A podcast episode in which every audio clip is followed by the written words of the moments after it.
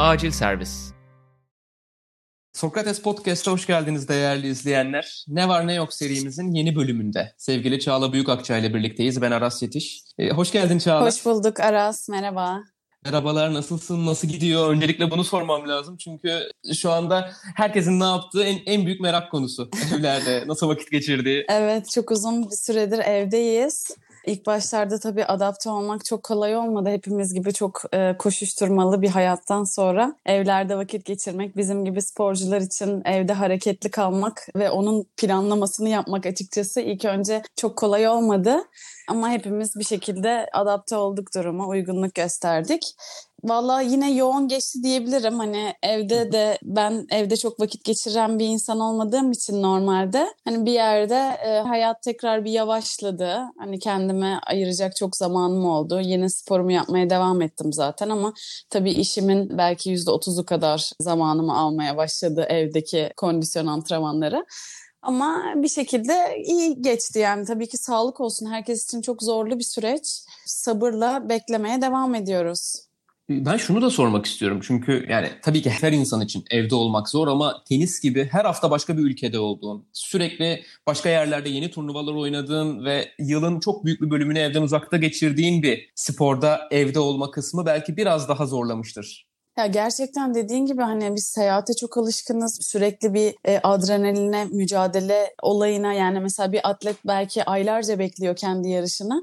Ama biz her hafta oynadığımız için o tempodan yani heyecan olarak da kopmak çok kolay olmadı açıkçası. Böyle bir anda boşluğa düşmüş gibi olduk. Gerçi benim için zaten böyle bir ara olmuştu geçirdiğim rahatsızlık dolayısıyla. Tekrar başlamıştım. Tam olayın içine girdikten sonra tekrar bu ikinci oldu benim için. O yüzden evet. yani ayrıca benim için kolay olmadı diyebilirim. Bir kere hani ne kadar yapmaya çalışsak da tenisin dinamiği çok farklı. Hani hareketli kalmaya çalışsak da yaşadığımız, kortun içinde yaşadığımız duygular, hareketler, kardiyo falan o kadar farklı ki tabii ki normal yaşadığımız tempoyla alakası yok şu anda. Hiç korta çıkma şansı buldun mu bu karantina halinin başladığı dönemden beri?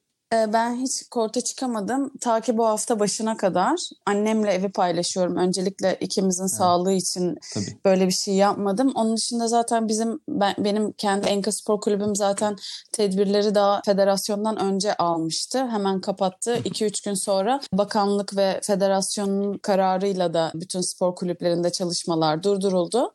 E, hala da kapalı ama geçen hafta bakanlık e, olimpiyat destekli sporcuların ve Tokyo'ya kota alan sporcular için bir iyilik hali oluşturacağını söylediler. Ben geçen hafta ama özel bir yerde başladım pazartesi günü. E, çok değişik bir deneyimdi benim için. Yani iki aydır elim hareket almıyorum. Böyle boynum, boynumdan böyle göğsüme doğru inen kaslarım falan böyle garip garip yerlerim tutuldu.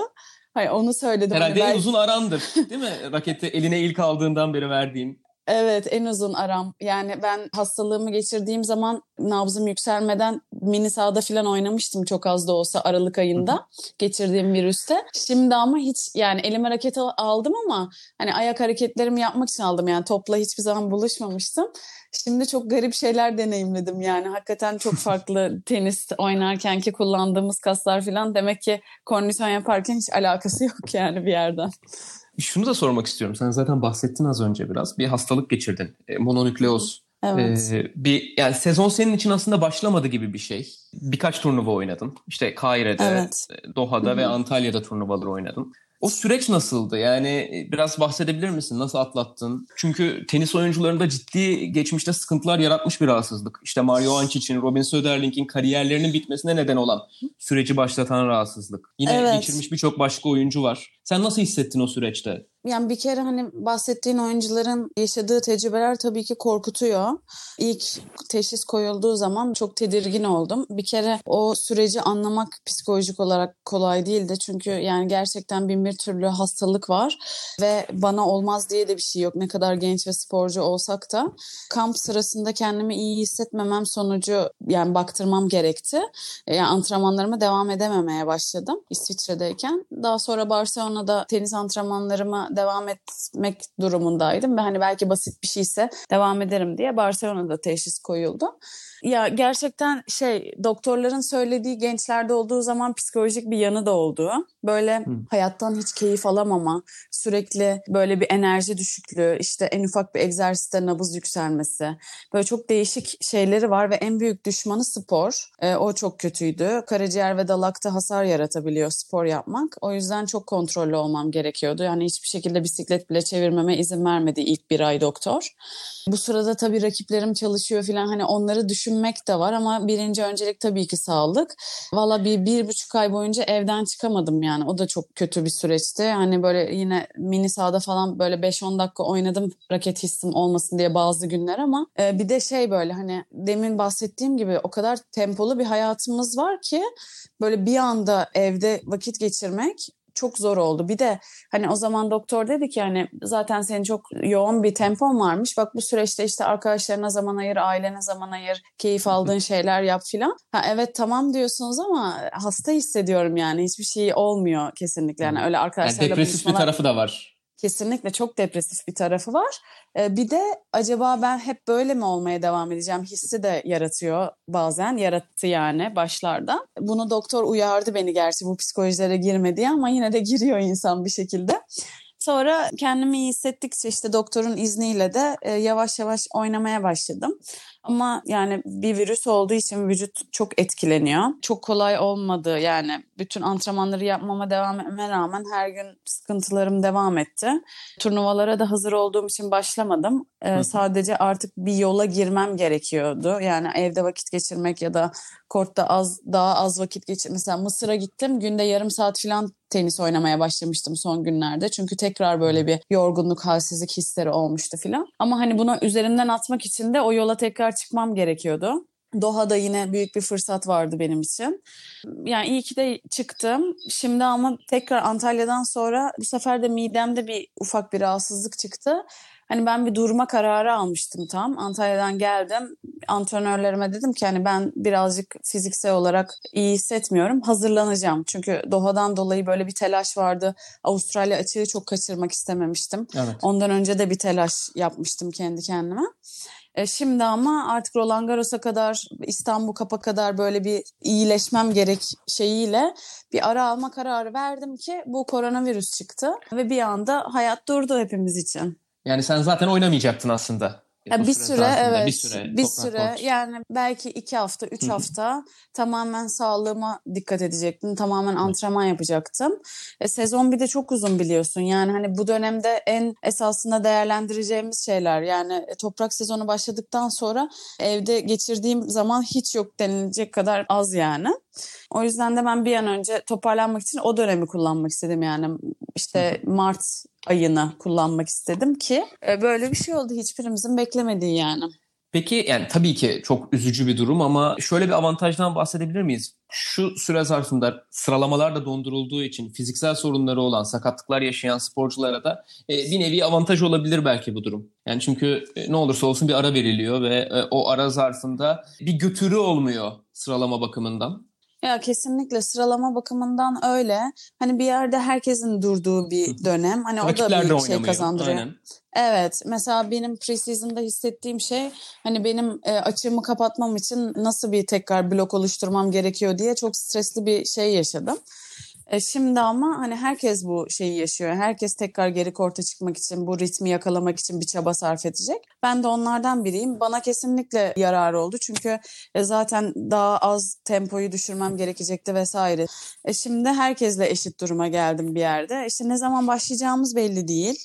O da bir avantaj sağlıyor bir yerden. Hani tamamen hazırlanmak için bütün vücudu mental olarak, fiziksel olarak hazırlanmak için istemediğimiz kadar zaman var şu anda. Esasında yani herhalde geri döndüğünde... istemiyoruz artık yani bu bu zamanı kesinlikle istemiyoruz ama e, mecburen hala devam ediyoruz. Herhalde tenis geri döndüğünde e, çok enteresan oyun seviyeleri göreceğiz. Yani profesyonel oyuncular, en iyi oyuncular bayağı alışılmadık şekilde oynayacaklar. Bir süre maç sertliğini kazanana kadar ya biliyorsun ki ne kadar hani bir momentuma ulaşmak, bir ritim yakalamak ne kadar zor. Ve şu anda hiç kimsenin ara vermediği kadar bir ara oldu. işte yani yaşanılan majör sakatlıkların dışında özellikle top oyuncuların hani o temposuna baktığımız zaman bu kadar büyük bir ara yani korte çıkılmayan bir zaman hiç olmamıştır herhalde. Hepimiz için böyle bir şey oldu. Çok e, radikal kararlar da var. Yani bazı arkadaşlarımızdan bırakma kararları geldi. Şimdi böyle sürpriz dolu her şey. Bazısı belki çok daha aç dönecek, çok daha istekli ve arzulu dönecek. Bazısı diyecek ya ben zaten bıkmışım bu işten deyip belki şu anda yine bırakma kararı almayı düşünüyor. Yani çok gerçekten böyle iç dünyamıza bakacağımız garip bir dönem. 2020 senesinde sence yeniden tenis oynanabilir mi? Çünkü çok fazla e, bu konuda farklı görüş var. Çok büyük isimler oynanamayacağı ihtimali üzerinde durdu. Geçen Rafael Nadal mesela bir açıklama yaptı. Yani her hafta başka bir şehire gidilen, her hafta başka bir otelde kalınan, tenisin normal bir şekilde dönmesinin çok zor olduğundan bahsetti. Sen ne düşünüyorsun bu konuda? Bunun üzerine kafa yoruyor musun? Ya şöyle çok gerçekçi yaklaşırsak eğer şimdi birincisi her şeyden önce sağlığımız ve sağlığın tekrar yani bizim güvenli bir şekilde seyahat edip güvenli bir şekilde bütün zihnimizin korkta olabilmesi için gerçekten bu e, atmosferden tamamen kurtulmuş olmamız gerekiyor. Bizim sporumuz biraz daha diğer sporlara göre şanssız çünkü karşı tarafta hiç temasımız yok. Tek ortak noktamız top ama diğer şeyler yani işte seyahat, uçağa binmek, kalabalıklarda yine bir şekilde bulunmak, otellerde bulunmak, dışarıdan yemek yemek yani hastalığı tetikleyecek çok fazla unsur var bizim şu anki hayatımızda. E şimdi dünyaya bakıyoruz ne durumda diye. Hani bizler toparlandık. Avrupa biraz daha toparlanıyor. Hani daha kurallar zayıflıyor. İnsanlar kortada çıkmaya başladı. Ama bazı yerlerde yeni başlıyor. Yani Güney Amerika yeni başlıyor. Amerika çok kötü durumda. Hala kötüye gidiyor. Yani haksızlık da olacak. Hani Avrupa'da başlatıp Amerika'da başlatmama gibi bir şey de olamaz diye düşünüyorum.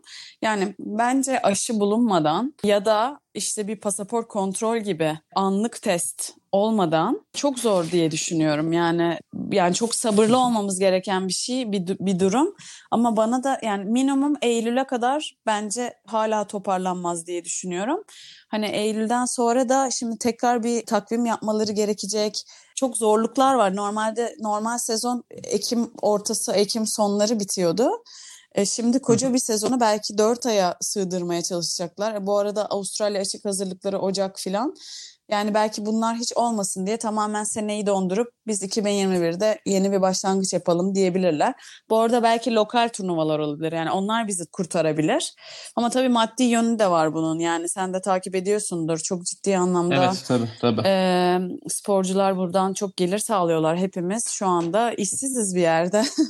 Para kazanamıyoruz. E, ben de ben de lafı oraya getirecektim. Maaş ödenen bir spor değil tenis. Turnuva varsa para kazanıyorsunuz. Turnuvadaki başarılar e, tabii ki sponsor işin içindeler ama ana gelir kaynağı özellikle de sıralamada daha aşağılarda bulunan oyuncular için turnuva gelirleri. Bu bağlamda sen gelişmeleri nasıl takip ediyorsun?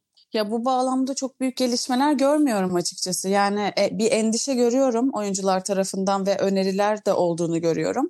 E, WTA bir destek yapmaya çalıştı ama sadece kendi üyelerine yaptı bu ayrıcalığı. Yani biz full member ve associate member olarak iki tane üyelik e, sistemi var WTA'nin.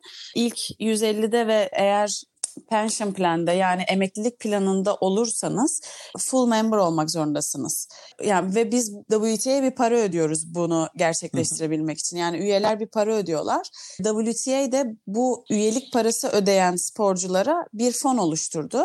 3 senelik daha önce verdiğimiz parayı bize geri verdi.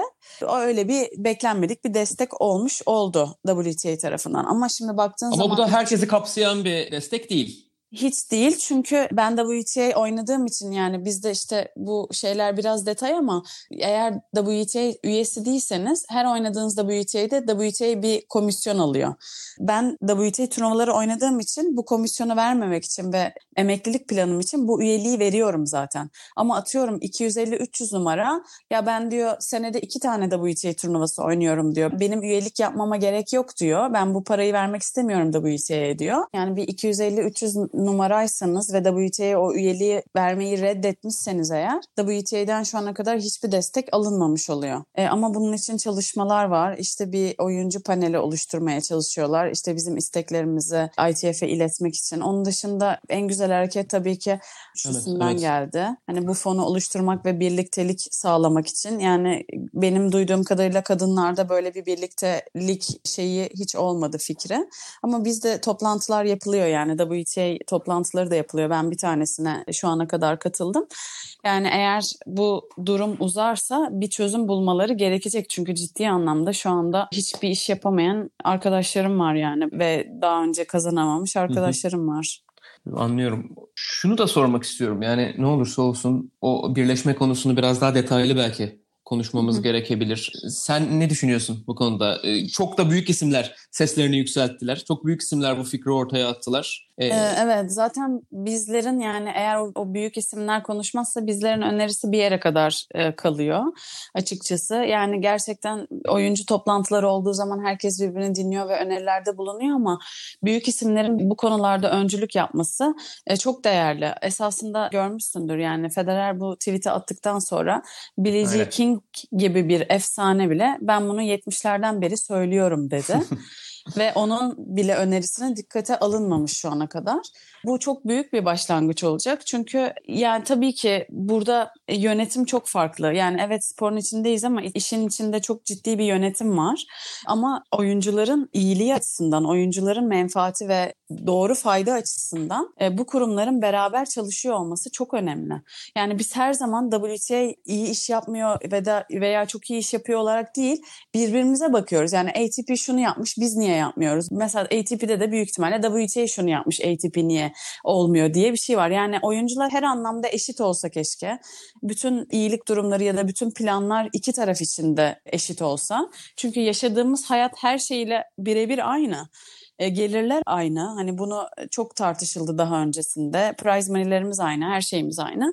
Federer'in çok iyi bir söylediği şey yani yayın hakları bile farklı. Biri Tenis TV'de, biri WTA TV'de. Yani Aynen. bir hayran olarak hepsini bir arada bulmak kadar değerli bir şey yok. Ki, e, hantal bir sistem haline getiriyor bu ayrılık. Kesinlikle zaten hani kadın tenisiyle ilgili çok eleştiriler var. Hani popülerliğin azaldığı ya da işte istikrarın olmayışıyla biraz daha hayran kitlesinin düştüğü vesairesiyle ilgili böyle söylentiler var. Tabii ki bu tamamen erkek tenisiyle karşılaştırıldığı için. Yani sporda biz çok şanslı bir jenerasyonuz. Yani sporun en iyilerinin olduğu bir döneme denk geldik. Federer, Nadal ve Djokovic gibi bir üçlünün. Öyle.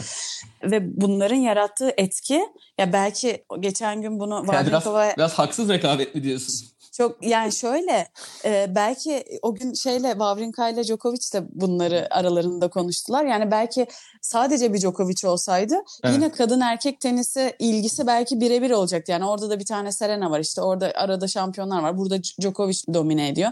Yani ilgi olarak belki aynı olacaktı ama burada erkek tenisinde öyle bir rekabet ve öyle bir iyilik durumu oldu ki insanlar ister istemez yani yani hepimiz kanalize oluyoruz ve tabii ki oyun çeşitliliği yani içinde bir sürü şey barındırıyor. Ee, ama bunu her şeyden önce bir yerde durdurmak için güzel bir fırsat. Yani ikisine de aynı ilginin beraber olması, aynı web siteleri, aynı yayın hakları çok değerli bir şey. İnşallah gerçekleştirebilirler. Şey, son olarak şeyi sormak istiyorum bu konu üzerine. Aslında toparlamadan evvel podcast'imizin yani serinin adı ne var ne yok. Biraz evet. tabii ki gündem sohbeti yapıyoruz. Ee, onu yapmadan olmaz ama karantinada bir günün nasıl geçiyor? Neler yapıyorsun? Kaçta ya mesela bir uyku düzenin var mı? Fiziksel antrenmanların neler? Neler okuyorsun? Neler izliyorsun? Karantinadaki bir gününden bize bahsedebilir misin? Tabii ki. Şimdi antrenmanlara başladığım için bu hafta biraz yine eski tempoma döndüm gibi oldu ama tabii hiç olmadığı kadar evde vakit geçiriyorum ve geçirdiğim tempoyu söyleyeyim. Bir kere ilk defa uyumakla ilgili, uyanmakla ilgili bir telaşımın olmadığı bir dönem oldu. İstediğim saatte yatıyorum değil hani öyle ikilere üçlere geçen gün şeyi dinliyorum, Rafa'yı dinliyorum. O diyor ki o ikilere üçlere kadar oturuyorum diyor. o kadar yaymadım ama yine de geç yatmalar ve geç kalkmalar oldu. Çünkü belki de bu dönem yine yani hiç olmayacak bir daha. Onun Aynen. keyfini çıkarıyorum desem yeridir. Yani 9.30'dan önce 9'dan önce kalkmıyorum. Ondan sonra çok geniş bir kahvaltı yapıyorum. Ben kahvaltıya çok düşkün bir insanım. Yani yurt dışında da en çok özlediğim şeylerden bir tanesi budur. İyi bir kahvaltıdan sonra biraz kendime zaman ayırıyorum. Bu sırada kitap okuyorum ya da puzzle yapıyorum. Bu da puzzle'a hmm. da yeni başladım hiç daha önce zaman ayırdığım ve sıkıcı bulabileceğim yani karakter olarak sabır olarak birazcık sıkıcı bulacağım bir şeydi. E, bana çok iyi geldi. Yani görsel olarak böyle renkleri ayrıştırmak olsun, böyle biraz zihin dinginliği olsun bilmiyorum artık. Çok keyif alıyorum e, kahvaltıdan sonra ya puzzle'a oturuyorum ya da kitap okuyorum bir süre bir, bir buçuk saat falan. Ya ben işimle ilgili ya da Evet. Böyle ilham veren, veren şeyler okumayı tercih ediyorum. Yani bazen böyle romana falan da girdiğim oluyor ama o biraz daha böyle yani bu dünyadan ayrılıp başka bir dünyaya girmek istiyorsam o roman olayına giriyorum ama bu aralar benim için bir fırsat yani hem e, fiziksel olarak mental olarak toparlanmak için.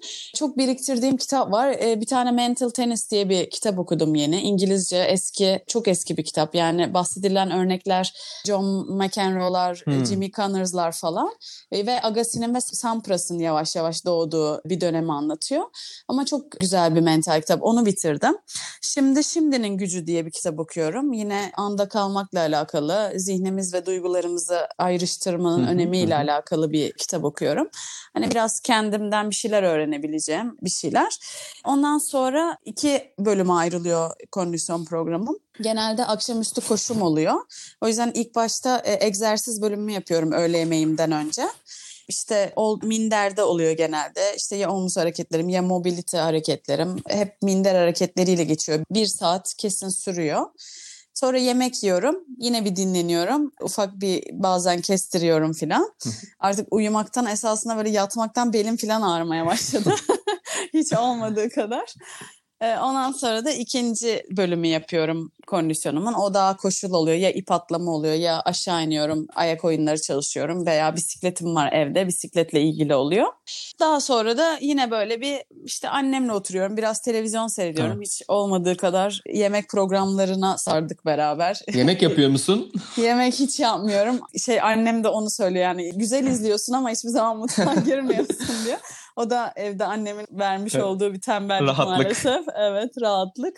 Kendi evim olsa yaparım herhalde. Ee, ya geçiyor bir şekilde hani dizimizi bile izlemeye vaktim olmadı desem yeridir. Yani bizim WhatsApp gruplarından sürekli diziler paylaşıyor. Bu hafta şunu seyrettim bunu seyrettim. Ben şimdi Michael Jordan'a başladım. iki bölüm seyrettim. Last Dance. Evet Last Dance'e yani e, çok ilgi duyduğumuz bir şey olduğu için bu sırada evet. La Casa de Papel'i seyrettim dördüncü sezonunu. Ama onun dışında böyle ekmek su gibi film dizi bitirenler falan var. E, o şeye daha giremedim. O modda değilim yani. Zaman bir şekilde geçiyor yani değerlendirebiliyorum. E, Ama senin verimli bir şekilde. Günün yoğun bahsettiğin kadarıyla yani öyle çok çok ciddi bir boşluk da yok ortada. Hiç Çift yok. Aynen hiç yok. İşte senin gibi konuşmalarımız oldu. Yani biliyorsun Instagram'da çok canlı yayın oldu. İşte çocuklarla bir arada gelmeler oldu Zoom'dan. Ee, onlara da vakit ayırdım. Normalde hiç vakit ayıramadığım şeylerdi. Arada bir, bir buçuk saat onlarla da geçti. Akşam bir yine kendime vakit ayırabiliyorum. Onda da yine ya puzzle'a oturuyorum ya birazcık televizyon seyrediyorum falan. Onu dedim yani böyle of evde çok sıkıldık falan diyeceğim bir durum asla olmadı esasında. Ee, yani bir şekilde zaman geçiyor diyorsun. Evet yani değerlendirmekle evet. alakalı. Yani ben bu zamanın hani iyi değerlendirmeye çalıştım. Hiç hiç de sıkılmıyorum. Hani evde olmak da güzel. Gerçekten yaşanılan şeyler çok üzücü. Yani yurt dışıyla da irtibattayım. Herkes çok zor durumda. Hani Allah sağlık versin hiçbir şekilde. İnşallah bu zor günler geride kalır. Ana olarak kalır bize yani evde geçirdiğimiz vakitler.